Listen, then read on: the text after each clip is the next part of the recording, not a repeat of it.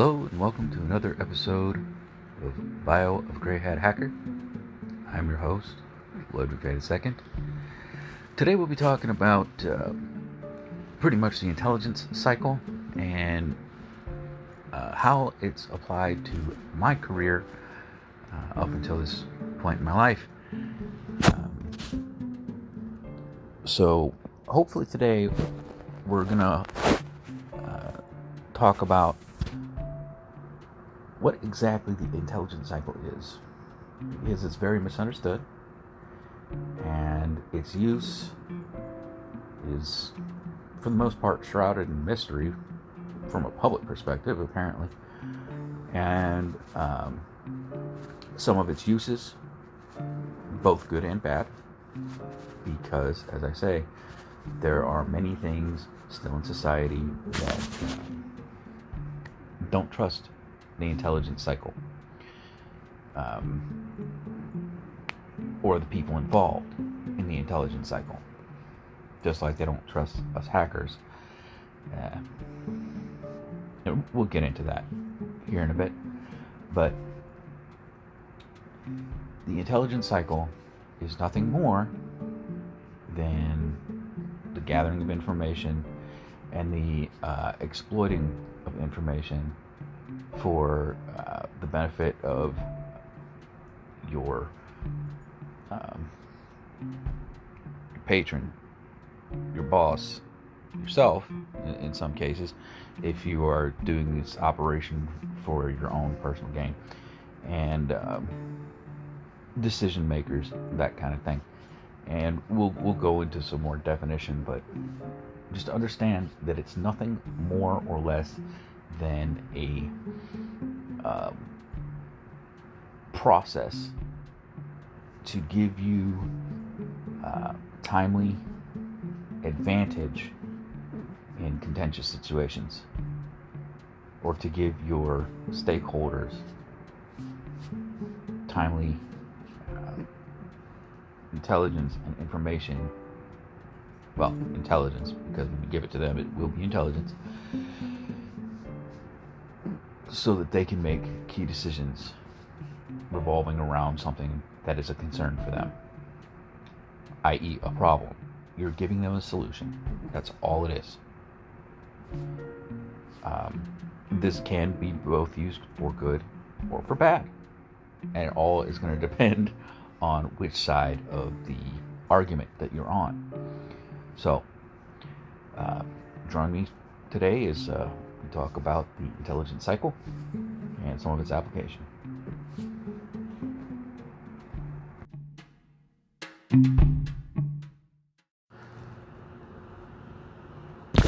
So, what is this intelligence cycle? Um, I'm going to actually go to the uh, Wikipedia page, and in most cases, I do not consider this a solid, solid source of information. However, it really, really can link you to um, other valuable sources of information on the net, on the uh, surface net. Anyway, uh, it's a, it's a very good resource, and the the problem and why it's not such a great resource is because anybody can add to, take away from, etc. I mean, granted, the changes are tracked, but to the casual observer, you can totally use it to uh, spread disinformation and other things. So you always would want to verify a Wikipedia source. It's gotten better over the years, but there it is. But uh, according to Wikipedia, uh, the intelligence cycle describes how intelligence is ideally processed in a civilian and military intelligence agencies, law enforcement and law enforcement organizations. It is closed path consisting of repeating nodes to result in finished intelligence. And then it goes into the different stages, but we'll come back to that. So, breaking that down, all it is is uh, it's a process. That's it. It's just a process. You take your requirements, you go out and gather some data. You clean that data by throwing out the junky shit. and you know verifying your sources and all that. Then you analyze your good clean data and develop an action plan for your stakeholders from that data. You make it look all pretty in a consumable format that they can understand quickly, efficiently, and within the time constraints that you've had to develop your product. And it would have your recommendations and all that kind of stuff into it. And then there's normally a, uh, feedback portion that would go into, um, you know, what can we do better next time? Do we need to reinsert the question? Do we need to gather more data? All that kind of stuff. That's the basics. Uh, depending on which methodology you're using, you may have other steps in the process, but that's the basics to develop your intelligence from information. So when it's talking about like independent nodes, that's literally just a stage in the process. Every stage of the process can be an independent process in and of itself. So it would have a loop that you could keep on feeding into and refining, right? And it's part of the overall large loop of the process. This is a lot easier to see if you are looking at an illustration, so I apologize if this is an audio format, but that's the gist. So think of a circle that links five to six, seven, in some cases, other little circles. And each of those little circles has a few other little circles inside of it. Because you can reinsert different things into those little circles. And they can all operate independent of each other. Okay? Um, sounds really confusing. It isn't. And that's what it's talking about when it's consisting of the repeating nodes and will result in the finished intelligence. And then if we go into the finished intelligence, it talks about the intelligence assessment or simply intel. Um, it's based on a wide range of available overt and covert information, right? That becomes intelligence. The assessments develop in response to leadership declaration requirements to inform the decision making, i.e., what I was just talking about stakeholders, uh, your patron, your boss, people above you, right? In most cases, unless you are the stakeholder yourself and you're involved in the intelligence cycle. That doesn't happen very often unless you are an independent. Okay? Assessment may be executed on behalf of state, military, or commercial organization with a range of information sources available to each right? Then you have intelligence studies, international relations, and military sciences are like the broad strokes of um, education slash training that you could have.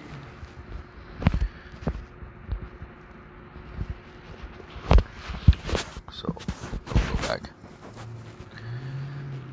Uh, the conceptual model is just what I was kind of talking about the uh, the circle with the little circles in it with the little circles inside of those. But there's this nice little lens model for relation relationship of data, information, and intelligence.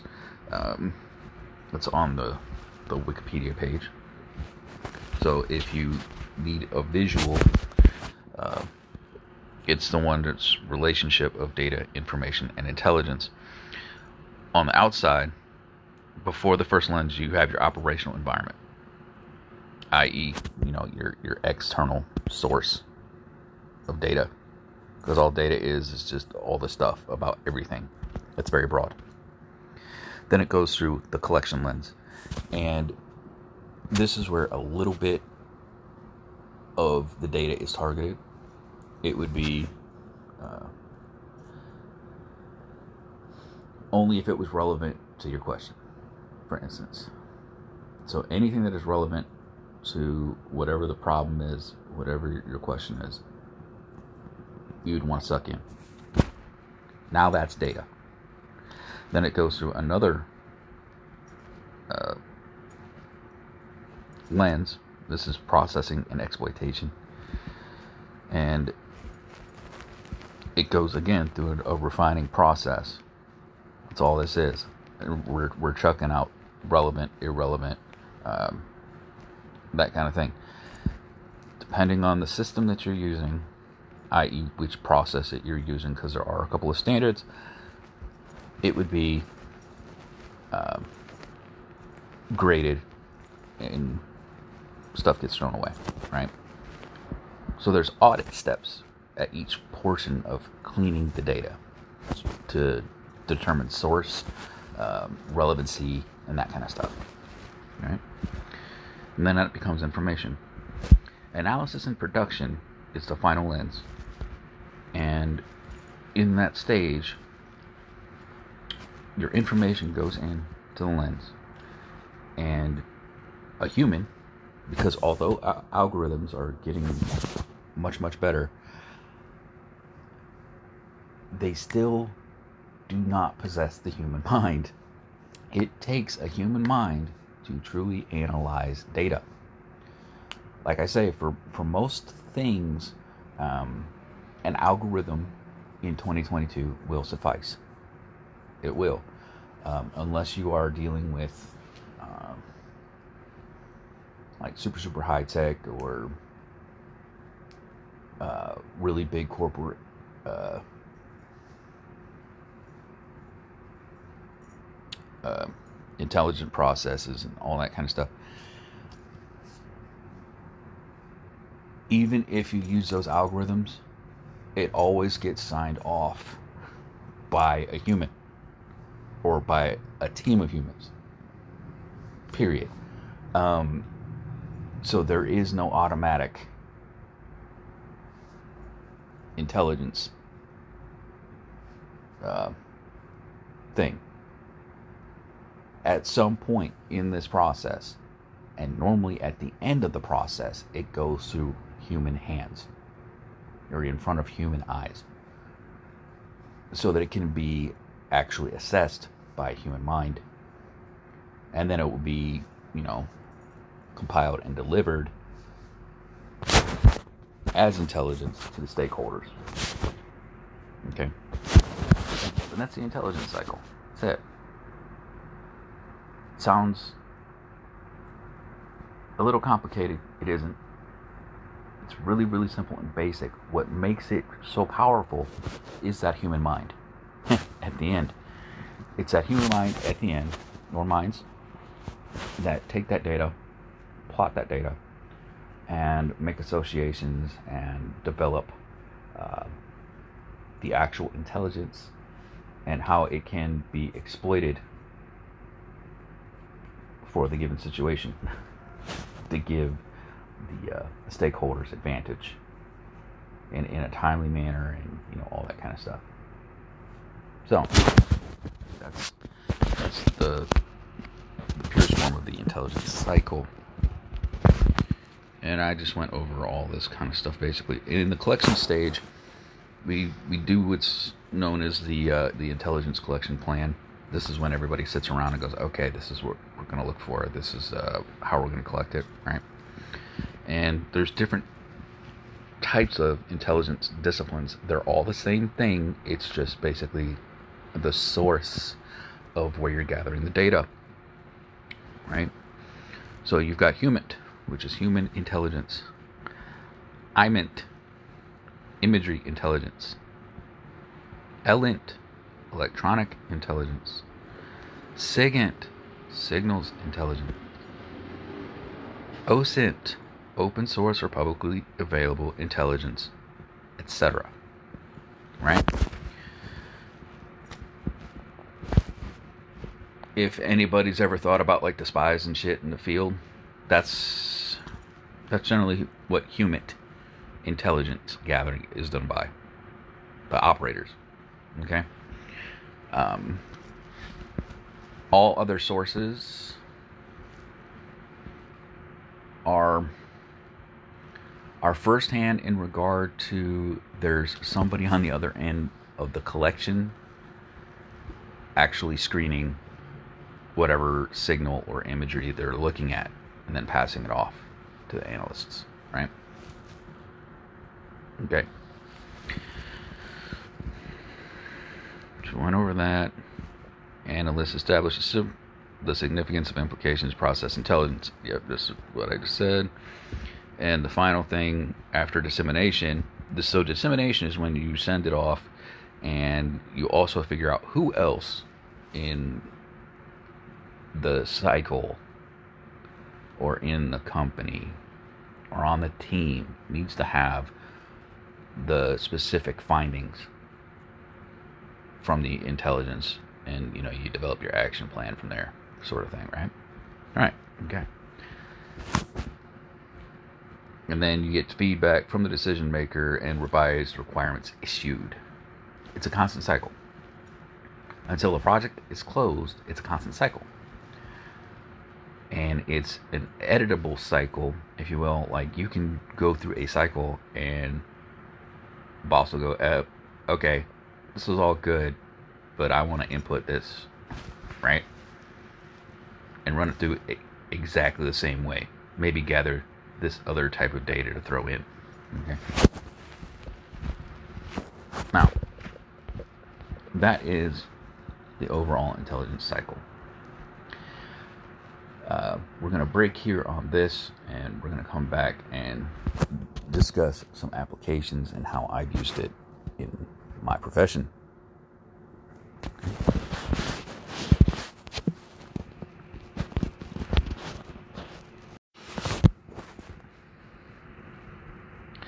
So, myself and a family member were both uh, enlisted in the United States Air Force. And we are technically both members of the intelligence community. And uh, I don't think that a lot of civilians understand that. Uh, because looking at his job title, for instance, versus my job title, might not convey that, apparently. Um, but where my family member was an analyst, so the back half of that process we were just talking about, and a key part of that process, don't misunderstand me, I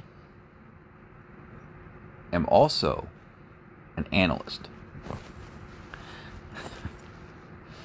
but I do more things with uh, on the front end of the process. Okay.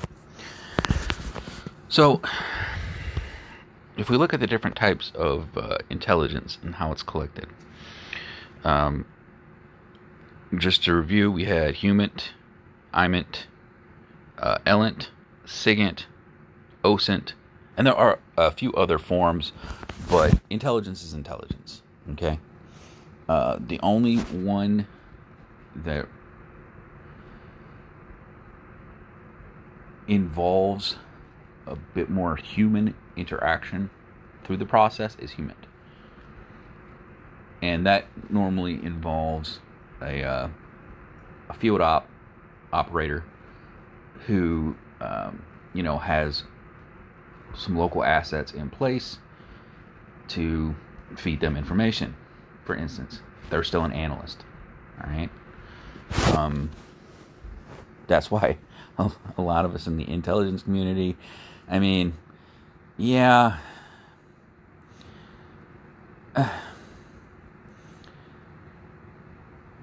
I don't want to get into that. I apologize. So I'm not going to talk about it.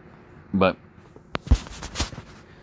point is that it's it's it's the one where um, people in the field are in in the most danger. Right? Is the the gathering of human, both the assets and the analysts.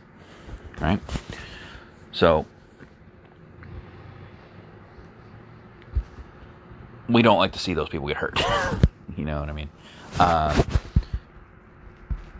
anyway, the other types, there's there's a an intermediary kind of collection, and in most cases, it makes the analyst a bit more secure. Um, depending on you know if you're actually in theater, for instance, um, Shaq can get blown up. I mean, you know, you're not all the way out of danger, but you're, you're not uh, you're not standing out in the middle of an open field, uh, no gun in hand, and about to get capped by everybody, right? Um, so there is that dangerous element, especially when we're talking military type intelligence uh, gathering or information gathering, because it's again not intelligence until you analyze it, right? So my uh, two main methods are in signals intelligence. Well, three actually: signals intelligence, electronic intelligence, and I use OSINT Okay? This is actually some things that I, I post in blurbs and stuff all over the net. I mean, I don't hide it. And um, this will come into play here in a minute. But you have these different types of intelligence gathering, like, you know, and in, in my case, I'm an electronic warfare journeyman. Okay? I deal with the entire uh, electronic spectrum to facilitate, uh, you know, tactics of war against our enemies. That, that, that's what I do. Um, a lot of electronic countermeasures, counter countermeasures, uh, the, signals intelligence, and that kind of stuff. So, whatever device, which by the way, most in my field are known as electronic ordnance, i.e., a weapon, as classified by the uh, the Department of Defense, I believe. Yeah, I mean, there, there's nothing nice. Well, I think I'm nice, but you know, there's there's nothing nice about what we work with, and uh,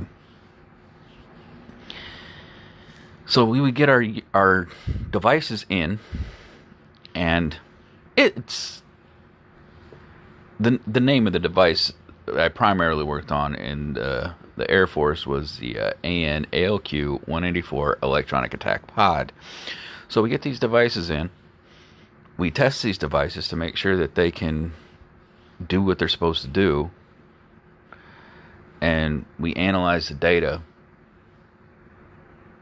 right, and make sure that they're operating in proper fashion. We also load those pods with the the secret stuff that uh, makes our, our our adversaries have a bad day. We also do a, a bit of like you know after action um, scans and uh, combing through so that we can see where maybe we, we messed up or uh, see what could be improved for a, a similar another given scenario in future type thing. Okay. So remember we talked about the intelligence cycle, about the gathering of data, the cleaning of data, uh, and the analyzing of data, and then it becomes intelligence. I just fully participated in the intelligence cycle. And that was while I was still in the military And specifically, you know, that was part of my job. So the Air Force actually does have, you know, the Air Force intelligence. Uh, all the branches do, actually. But just because your title doesn't have intelligence by it doesn't mean that you aren't in the intelligence community to those of you on the outside looking in. If if it involves spectrum or the gathering of data for the purposes of analyzing data, that field is in the intelligence community. Okay? Uh, I mean, I, I can't make it any more plain than that. Cannot. So I got out of the Air Force. And I'm, I'm going to go into my LinkedIn because, say, I'm I'm not the best anymore. Just you know, keeping cohesive, and I want to make sure I cover all the points for the experience. So I'm go into view my profile, which, by the way, I've just recently locked down a little bit more again because I'm I'm kind of out. So my about section on my LinkedIn, which up until last night, like I say, was totally publicly view- viewable, and I did that um, more so to just kind of prove a point. I, I I've kind of wanted to see for a while if anybody would pick up on. I'm actually pretty good at my job. Uh, and I've actually done some quote unquote badass shit. And I'm not just some tubby dumbass or something. It's it, it's a little frustrating when uh, you've done the things that I've done and you have an encounter with a, a local business that um, is taking advantage of everybody else and then they set their sights on you like oh oh yeah Here, here's the fat old guy uh, okay okay but my about section in my linkedin because i am a professional in the intelligence community uh, it's experience working in the defense, space, and cyber warfare industries, skilled in open source intelligence, signal capture and augmentation. That's where I threw in the SIGINT. Hardware fabrication. I like MacGyver. Trust me. Um, quality assurance audits. That whole making sure that we do it right every time, all the time kind of thing. Yep. very good at it. Programming both automated, manual, cyber security testing methodologies, i.e., I've built tests to facilitate these measurements, kind of thing. I sit through the tests and I verify the tests to make sure that the kit is running optimally and within specification. I've done it, the whole process. And I've used both, you know, programmatic stuff, i.e., the algorithmic things, and manual data taking methodologies and, you know, the physical testing of things, you know, turning knobs, shit like that, to take measurement. Most of my measuring devices are about 100K a pop. So it really sucks when they need to be repaired which I've also repaired those. Okay. Strong professional focused in electronic warfare devices, computer software, and hardware engineering, reverse engineering. Okay. So then that's actually kind of a mix of my my military and my civilian experience right there. And I'll, I'll give you a couple places I worked here in a minute. Gone on to get some marketing, sales, Google, and programming certifications. I'm a fair hand with WordPress, SEO, and advanced Google search, uh, you know, Google hacking, Google hacking database. I am. I've actually written some training programs and other things. I mean, I have this podcast that I call Bio of a Gray Hat Hacker to kind of discuss my life in in hacking and hopefully show people that hackers aren't bad people and all that kind of thing.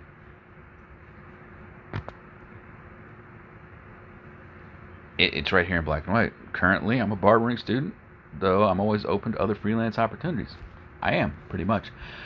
but I, I just got kind of done with the politics and the and the fucking intel stuff. Right? Just done. That whole environment, security, and corporate, and over it. Did my bit for my country, and now I just want to go off and cut some hair, right? Write my book, which is what this podcast is going to do for me. Uh, you know, I, I, plan to run it through an editor. I, I really hope somebody, you know, gets get some knowledge out of this podcast and everything, but or you know, at least a few giggles. I mean, I'd settle for that. But um, I'm going to turn this into a book. These experiences and stuff, I'm to turn it into a book and publish it. These these are kind of like my memoirs and thoughts and shit over the past 20 years. And I'm hopefully giving some people a little bit of little education and other things to go along with it A few giggles along the way, some things to think about as you pursue uh, your different careers, whether it be in security, um, a security environment, intelligence, that kind of thing, or if you're just some young hacker trying to figure it out. I mean, in a lot of ways. I've been there, done that. I ain't got no kids. I like to leave something behind, so that's what this is.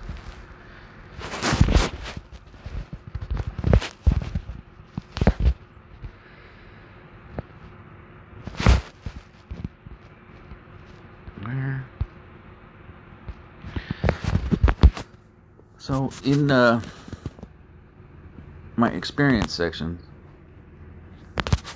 and in some recent content, I was talking about like, the easiest way for some to get information from somebody is that they give it to you. These are things that I put open out there on the net. They're for anybody to pick up. Nobody pays attention. So if you're ever worried about some, oh, the government's going to get me, this, that, I don't know, man um, the attention span in in 2022 is it's it's kind of ridiculous. I mean, I never wanted everybody to like fear me or anything, but you know,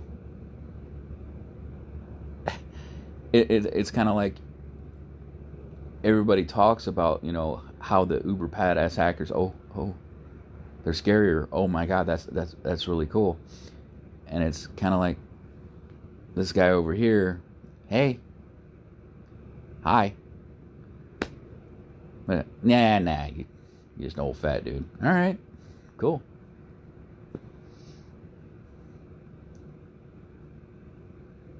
And that made me pretty happy, especially going into this barbering, that, you know, I could just disappear. I could go off and do my my books and stuff. But people are assholes and stupid. So I'm to have to deal with them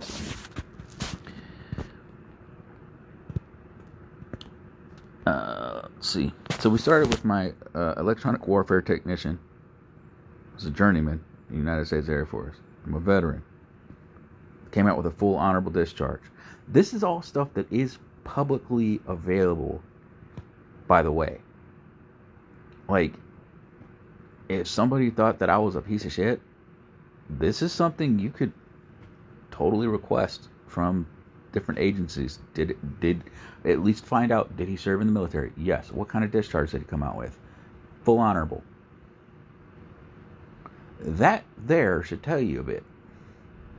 It's not as easy to just come out of the military with a full honorable discharge. It's not um, because I didn't end up fi- uh, finishing my first term of enlistment. And the reason that I didn't finish my first term of enlistment was because of uh, some policy changes that came down, and they were really trying to downsize the force. So I've never been a small guy, but uh, you know, when I joined the military, I, I was in the best shape of my life, and uh, the smallest waist that I had while I was in was a 38. Okay, and that's where they actually measure your waist, and that's up at your iliac crest, i.e., like the top of your hip, your hip bone. Okay, I'm I'm a pretty wide guy. Now, um, that was directly after basic training and all that good stuff. I hit 40 inches, which the way that the policy was, uh, that's an auto fail. That's an auto fail by the policy. And again, they were trying to downsize the force, and this was the opportunity that they did. I had a lot of buddies. Uh, one friend in particular who was built like a Greek god, had to have his BDUs custom, you know, fit to his arms, for instance, and uh, like four percent body fat. Oh, they they were trying to kick him out. He got a waiver, as he should, but I mean, you know, this this was this was really a problem at this time. Some of those standards have since been eased, and uh, if they were the way that they are today, I probably would have been able to stay in. My shop chief was fighting for me, all this other stuff. You know, um, I actually got denied a couple of prom- promotions because of this. Because even though it's not a, it just looks bad because what that goes on is that you're not able to maintain weight standards, right? And you don't look good in uniform and all this other stuff. It's very visual when you're in the military, and it should be, to be honest with you. But I actually didn't look bad in uniform, and you know, but is what it is. But with my shop chief fighting for me and you know all the people wanting to keep me in and also I got the full honorable discharge. I was an exemplary troop. Exemplary. I was up for below the zone. I was going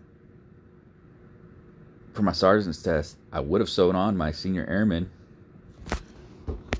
Uh, but the way that the, the things worked, um, I basically got denied the so on instead of getting rank taken away. And it was the end of that whole, well, I guess we will just, you know, let them go.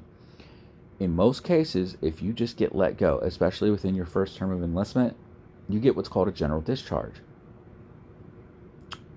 that's um, and, and, that's fine. And once you get out, you can get it upgraded to the the honorable discharge. Um, because it's not like you did anything bad. It's just a hey, thanks for coming. You, you did your bit, um, but we don't need you anymore. Have a nice day, right? That's all it is. You need the full honorable to get most most of your veteran benefits it's kind of a must have. So normally a lot of people spend, you know, their first 6 months getting out and getting their their generals upgraded to the the full honorable. I did not have to do that. But my dumbass also didn't sign up for a lot of VA benefits and I'm paying for it now, but I digress. So that's how I got out of the military. And then I went to the civilian sector. I've worked at companies like uh, L3, uh, Cobham Sensor Systems. I was a data processing contractor for K&M Systems, and they're small time. I mean, you know, you're welcome to Google them and all that kind of stuff. I'd advise that if, especially if you want to get into this type of industry and um, you know environment, always know everything about your competition. I'm not saying to full dock somebody and you know swat them or anything. That's that's asinine and stupid. But learn how to use uh, informational advantage or leverage for yourself. Okay. Because whether you're working for somebody, with somebody, stuff, you've always got something on somebody, and they've always got something on you. That's why I was done. It's just the way it is. It's a terrible, terrible business. But I enjoyed it. So I'm a terrible, terrible person. But I worked for Delta Design for a little bit.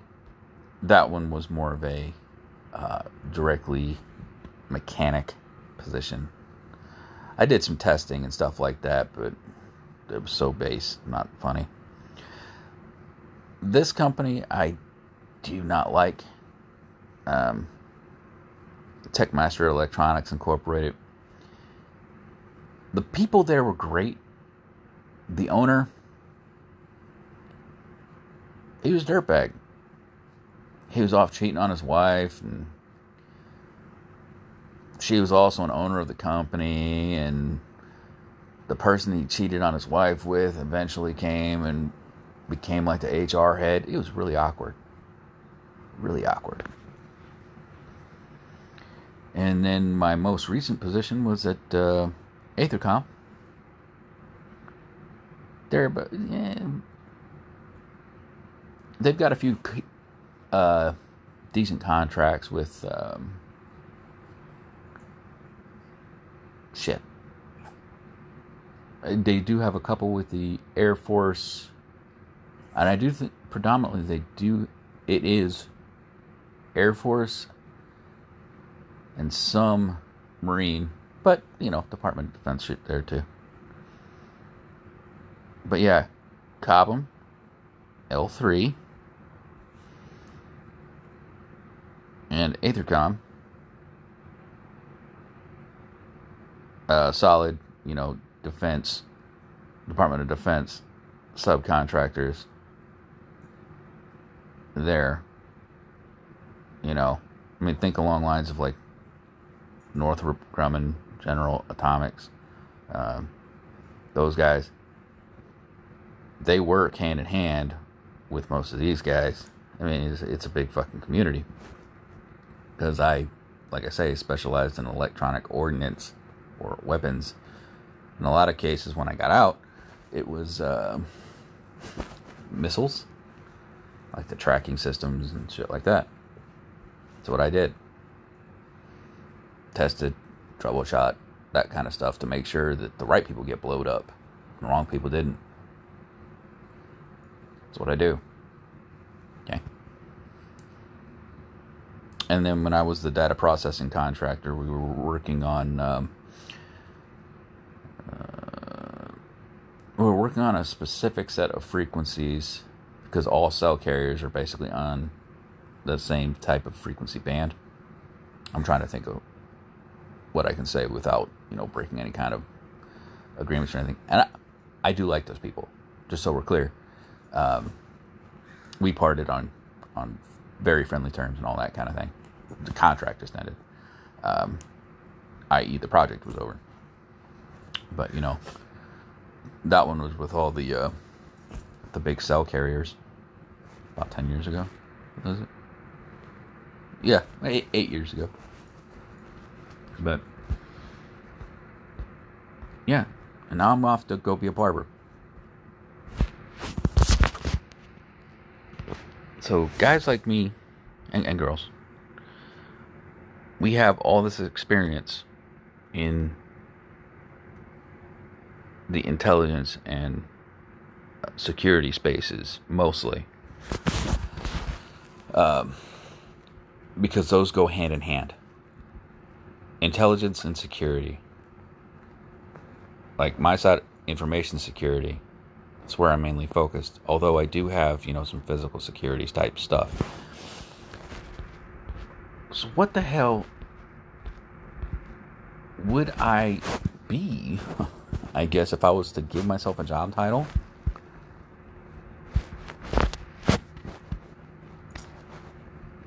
I'm a professional troubleshooter. That's what I do. I'm a professional troubleshooter, a fixer. I don't like that word because it has a lot of negative connotations here in the states, but apparently in Britain, it's you know it's it's a it's a more neutral term. But I am a troubleshooter. There's and there's the situations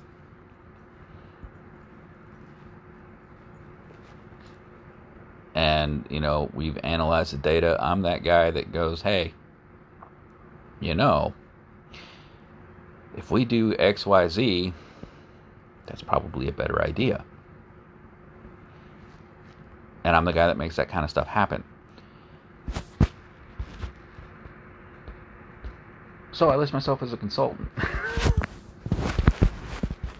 So that i don't upset anybody's sensibilities but yeah, always been right here in the black and white. It's what I always put in posts and stuff like that. And it really makes me just kind of lose faith in society as a whole. Because one of the reasons that I post this kind of stuff up. Because, like I say, there used to be like respect for people like me. Like, at the minimum, like, uh, okay, yeah, he, he wants to go off and do his thing. Yeah, let's leave that dude alone. Let's leave that guy alone. And I do. I want to go off and do my thing. You know, write my books and maybe make some content on occasion, make a few bucks not after a million dollars here. But that's kind of like the goal in my life right now. Just do these little things like this podcast. maybe help some of my, my barber friends that I've made with their businesses and getting their, their web pages and you know their social medias and all that kind of stuff up in a good way and they're not overpaying some of these yahoo digital marketers and shit because they don't need half the stuff that they're they're trying to be sold with. I mean, that's a dream. Maybe put up some web server stuff. Like, i.e., have my own web server. Get my friends on it. I do a little bit of domain trading on the side. I think right now I've got like 15 or 15 or 20 domains. Something like 15, 20. Not anything big. Yet. But I was all set to just go into barbering. And then I got to deal with this, like I say, jank um, LLC that I started going to barber school. And this is probably one of the most piece of shit businesses I've ever seen in my life. One of the most piece of shit businesses I've ever seen in my life. After, you know, basically 20 years of both military and Department of Defense shit, this was the worst fucking business I have seen pretty much in my life. It says a lot. It says a lot. And um, like I say, they treated they treated everybody like shit, and I was just like, I guess I'll go along to get along because I'd already started paying them. And at that time, their their hours were okay to, you know, go take this test here in California to get your barber license because to be a barber, it does require a license, right? So I looked at it as, a, as an opportunity to just chill out for a bit, collect some hours, and, you know, make friends in the school. Because I eventually want to open up my own shop, right? Always thinking. And some personal stuff happened about a little less than a year ago, and uh, my grandfather was dying, and I was trying to get a, a leave of absence, and I'm I was in excellent standing, by the way, academically, and uh, I um, I started dealing with these people because they're just so shady. They were they were constantly changing their their quote unquote corporate policies and um, all these all these things. They had the balls to change my grades one time. I've got pictures. I've got pictures of this shit. And the, none of the owners have a barber license, for instance. First and foremost. There's so much that of what they're doing that's just wrong. Anyway, so I hit the point where I, I just basically said, I'm done. Um, no, I'm not going to pay you whatever you think that I should pay you. You didn't, uh, you didn't fulfill the services I signed up for. I.e., you broke contract many times a long time ago, and I'm the fucking customer, right?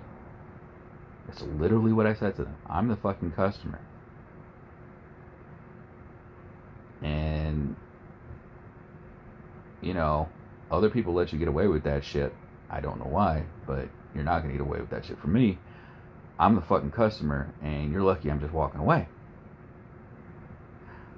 Like two weeks ago, I get a notice from a collection agency. And funny thing is, there's only certain people that actually have my home address. like, literally, I think I can count them on both my hands how few people have my home address. I actually have a P.O. box set up for like billing and shit. Right? This fucking collection agency sends me a notice to my home address and expecting to settle the debt that I supposedly owe. Now, anybody listen to this? Did it sound unclear that I um wasn't going to pay because they didn't fulfill the contract, right? From my experience, as I've just listed off, it's mostly military and or corporate, right? I've spent a lot of time in the high tech industry and, you know, negotiations of patents and uh, intellectual property and all this other shit. I think I know what a breach of fucking contract is and where you can stick it. And they should have just been happy that I wasn't going to take them to court. right? Right. Uh, so I now have to deal with these people. When I literally let a lot of that stuff go. And uh, it's going to be a bad day for them. Uh, I'm going to get back what I paid and then some. And it's that's neither here nor there. Point is, intelligence has been very valuable to me throughout my career. And it is what has given me the advantage in 95% of the circumstances I've been involved in. So, uh, I'm going to break this portion and start another segment, and we're going to go over some tips and tricks to gather your intelligence, whatever your subject matter is. In, uh, you know, so this is going to be some actual practical application for you. So you didn't just fucking listen to an old man talk and ramble. So, be right back.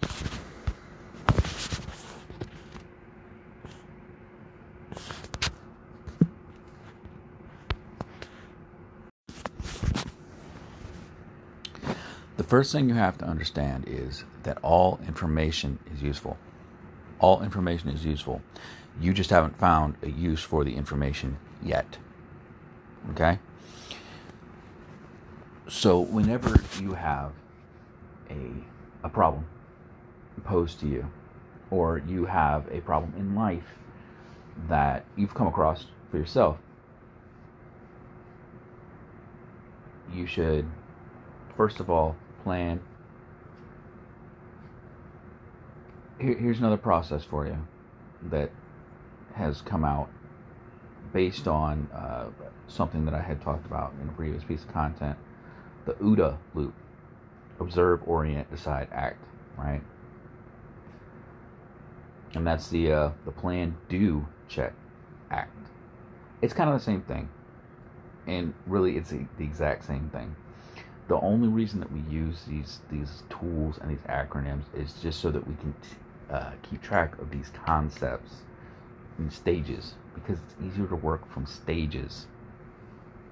Um, it makes the mind work in a more uh, linear path,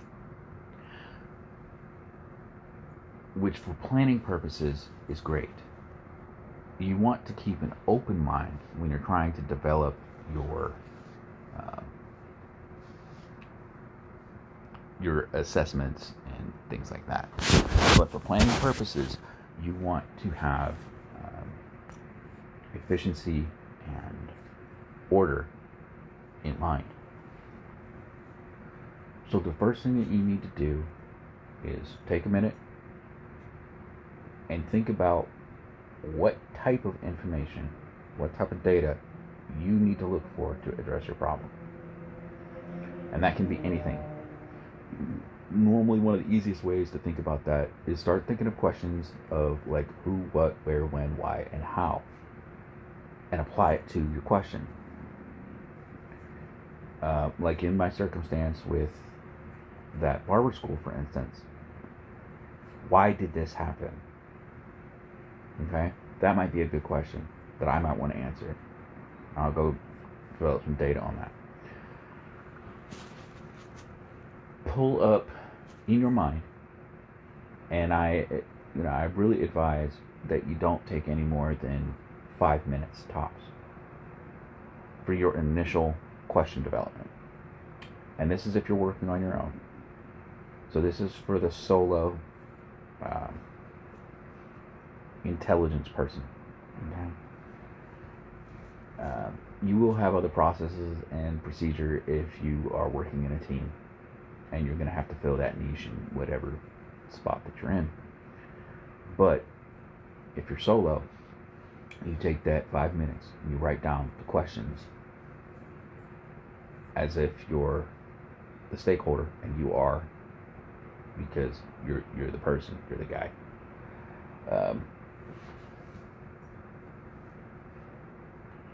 you're the person in charge, right?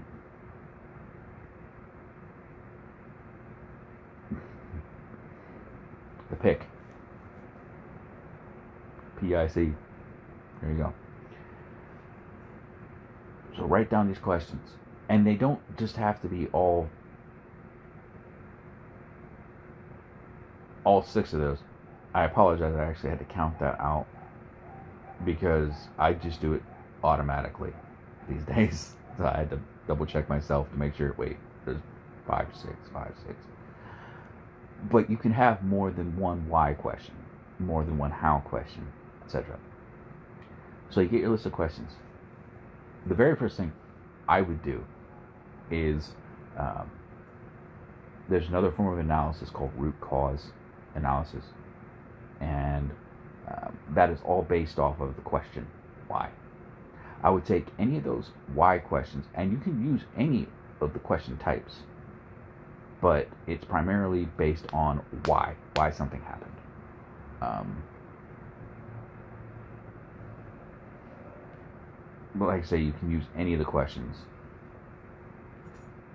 But definitely take your why questions first and take them back a step. If you don't understand what I'm saying, you might have to look into root cause analysis. But you take it back a step. Like why why did this whole thing happen? Because at this stage, this is what happened. Why did this happen at this stage? Because back two stages ago, this happened. Well, why did that happen at that stage? And you keep on going back until you get to the root of the problem. It's why that's the reason it's easier to work with why versus how. Because why almost it, it, it implies psychologically a definitive answer.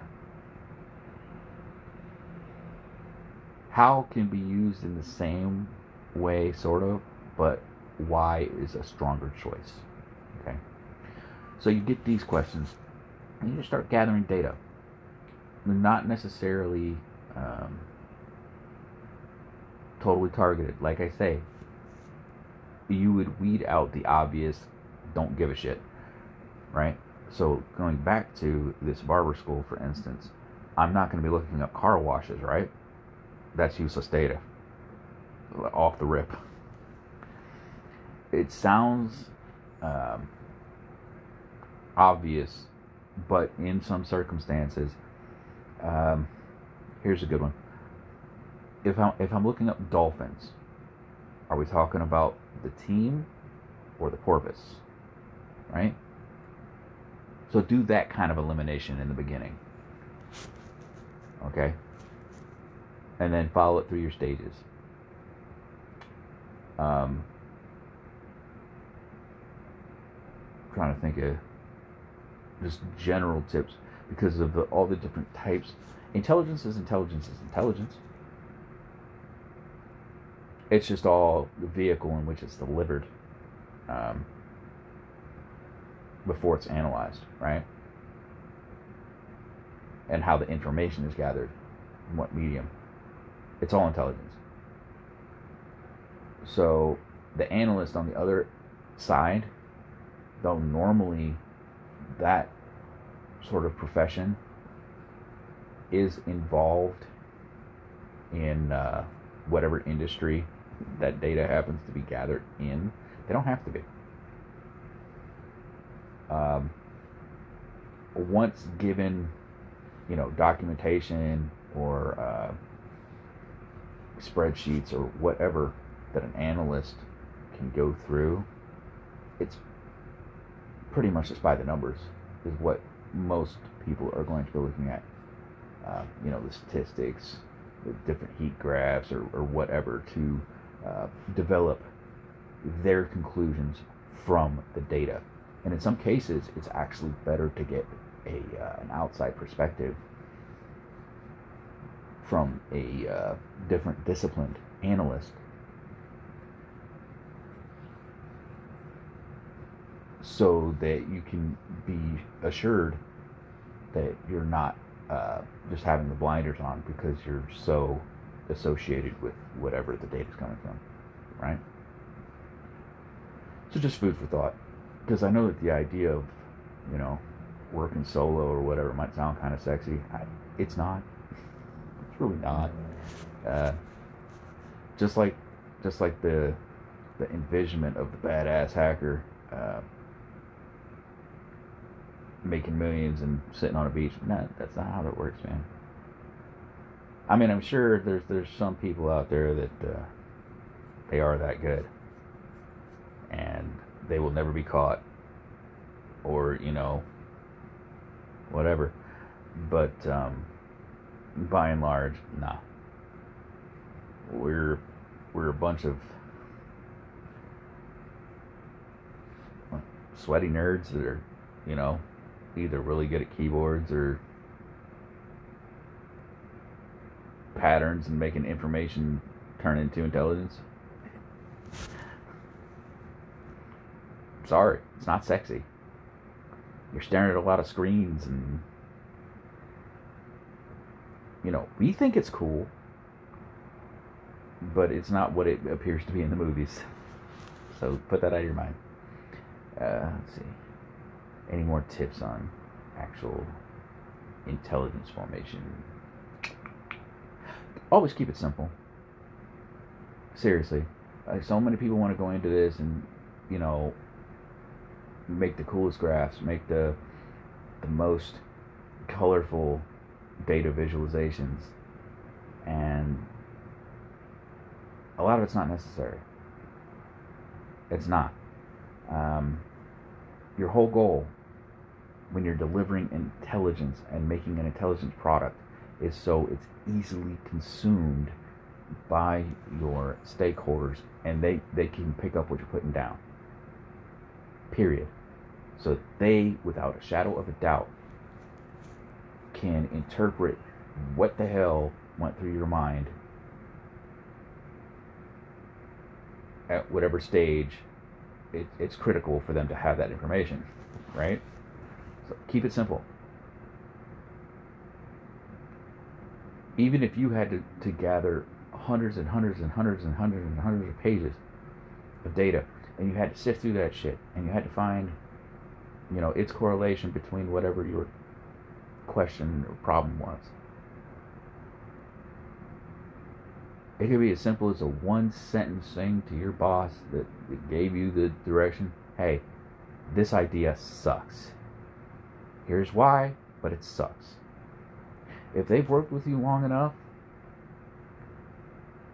I mean, they're going to go, okay, here's why it sucks. Um, all right, kick this into our loop. Here you go, get to work on that. Now, obviously, you're going to have your data available for the stakeholders. I mean, that's that's kind of the other side of that. Um, the data doesn't go away, like even as you clean it and stuff like that. You put the shitty data into a separate file, for instance, and then you detach all your findings, all your your different stuff, they would get like you know a, a, a book like hey this is the shitty data. This is not part of the report type thing. Okay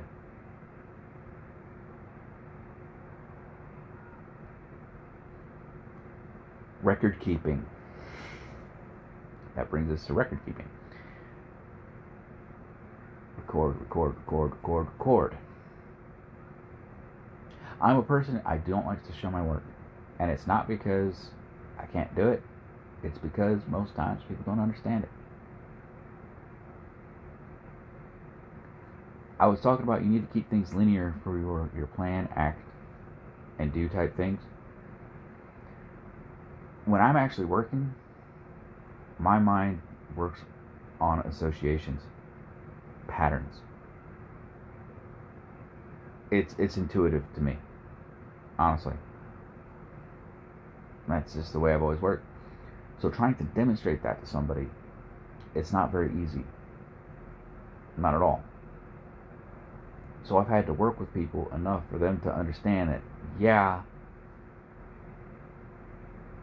he he actually has done that math in his head, and I I I don't need, I don't need to see the uh, the breakdown on it, right?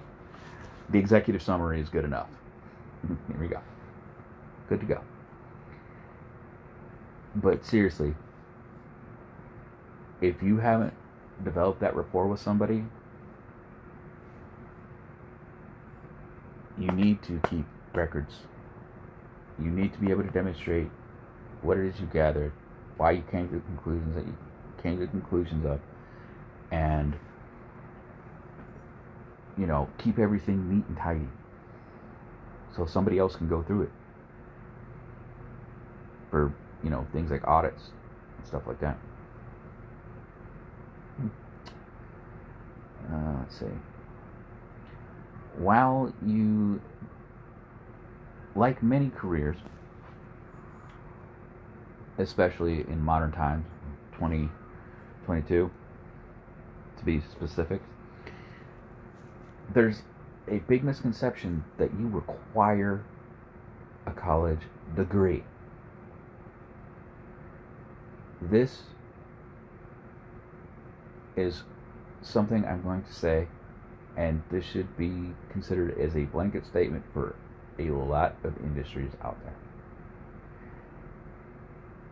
A college degree is not required anywhere. By law, it's not required. It's not required by law. What is required is whatever industry that you want to go into, wherever the hell you want to work, they're going to have requirements. Normally, things are not industry wide. They might appear to be industry wide, but there are special circumstances in any industry. Like I say, it's not a legal requirement that you have a degree. It becomes a professional standard, which means that that's it's still really, really, really expected.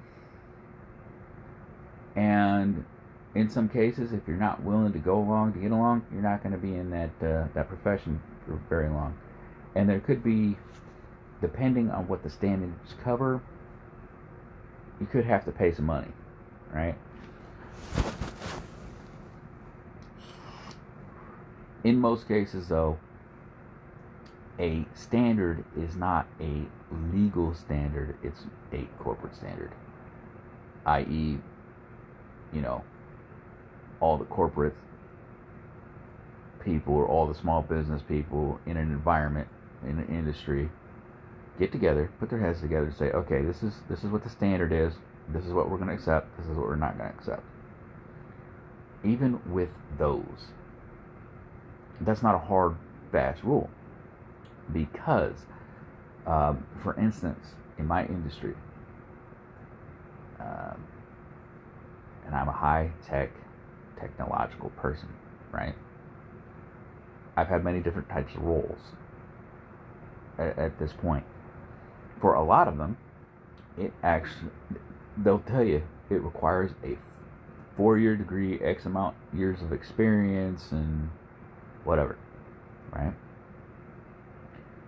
Here's the why behind each of those requirements. It requires a four year degree so that somebody can say, yeah, this person went to school and they've learned the basics and some advanced educational things like, you know, higher math, science, stuff like that. They were probably involved in some school clubs.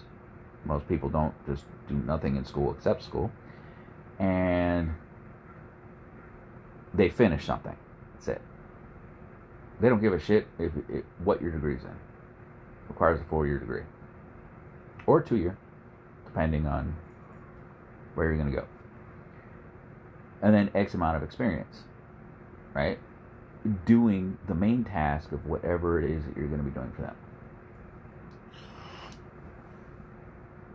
Uh, especially in my career space, my military experience qualifies in lieu of, of having a degree. It also qualifies if I would have a degree as to what I've done in the industry. I do not have a degree, but I had the the four years military plus now we're at what? 15 no. Four years in the military like 11 out in the civilian sector. I'd have to actually do the math again. I don't want to that's fine. Uh, I just honestly forget because it's all kind of a blur. But you don't require a college degree. Is it a good idea? Hell yeah. Uh, especially to get into something they won't even look at your resume. However, you can make friends with people and convince them to bring you on. You absolutely could. In, in my case, like I say, I don't have a degree. And I got out of the military, uh, you know, after my first term. So I had no degree, and I got in the industry. And I now also have the experience. So, I mean, that was my path. It wasn't the easiest. If I had to do it all over again, I probably would have got my degree, which I'm only two or three credits from. My wife gets pissed at me. I just always hated school. Found it boring. Sorry. But let's see if we can think of one more tip and I'm going to call it good. Talked about record keeping. We talked about your experience that you need to have to get into the industry. Talked about some methods for you to uh, actually begin on your data. Ah, there we go. I talked about the um, the patterns and uh, that kind of thing, and the way that my mind works, and the associations. That can be your biggest tool, and it should be, is your mind. We make these associations and um, recognize these patterns naturally. Everybody does. So especially when you're analyzing stuff. Yes, there's hard numbers there. And, you know, there'll be statistics and heat graphs and whatever tools you're using to visualize data, right? But don't discount your own mind. And, and make intuitive leaps. Because especially once you get the feel for it, it'll it'll it'll increase the value of your your intelligence product i.e it'll increase the value of your contribution to um, your place of employ to yourself if you're running solo i say that doesn't happen very often but you know for the true lone wolves out there there you go. You can feel good about yourself. Okay? But uh, most most work in teams for a reason you know? It, it's not just you know who's the boss and that you need that um, i had said that uh, the analyst at the end you need to have a human mind go through the data to make final determinations and stuff there's no algorithm that can do that yet. None. Even with the machine learning that we're there's a there's a human involved somewhere. And it's normally a team. Because everybody thinks a little differently. So you want to have at least two perspectives on your data. So if you're solo, you know, you might want to make a friend and be like, "Hey, let's let's go have some coffee. I need you to take a look at some shit." All right? So that's been that's been the tip section of this. I uh, I hope this has been informative, a little bit entertaining, and uh, it has helped you know others begin to think about how they can make use of the intelligence cycle um, in, in their lives, but especially if it's it's something that you want to pursue as a career. Um, you don't have to go to college for it. You can do it like I did and go off to the military, and you know, um, you can either directly get into Air Force intelligence or uh, like Army intelligence or whatever. There are specific job titles for that. But there's other other paths into the community. Both for security and intelligence. And they they go hand in hand. And there's a lot of blending. A lot of blending. Um, and you know, someday you'll have a a skill set that you too will not feel like writing down every time that you need to because it's as long as your fucking arm. Um, so think about those things, especially if you're a younger person on your path into industry. Can you be a security person without getting involved in intelligence? Hell yeah. Hell yeah. And security is awesome. Security is awesome. Intelligence is awesome. IT help desk is awesome. I mean, you know, it's all awesome, my opinion.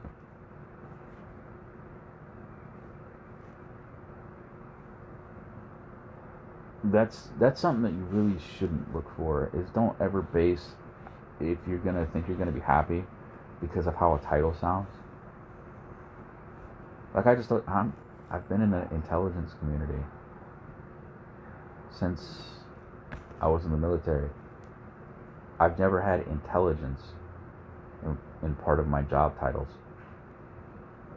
I had the, the analyst in one, right? But the rest of mine are like technician or tester. Um, but with what I do and what I test, yeah. So that's also a lesson in don't don't ever look at somebody and think that you're better than them because of a job title. I mean, you, you should respect everybody from the janitor up to the CEO. Besides that, janitors are masters of the custodial arts. So, thanks for tuning in to this episode of Bio of a Gray Hat Hacker. I'm Lloyd McVeigh II.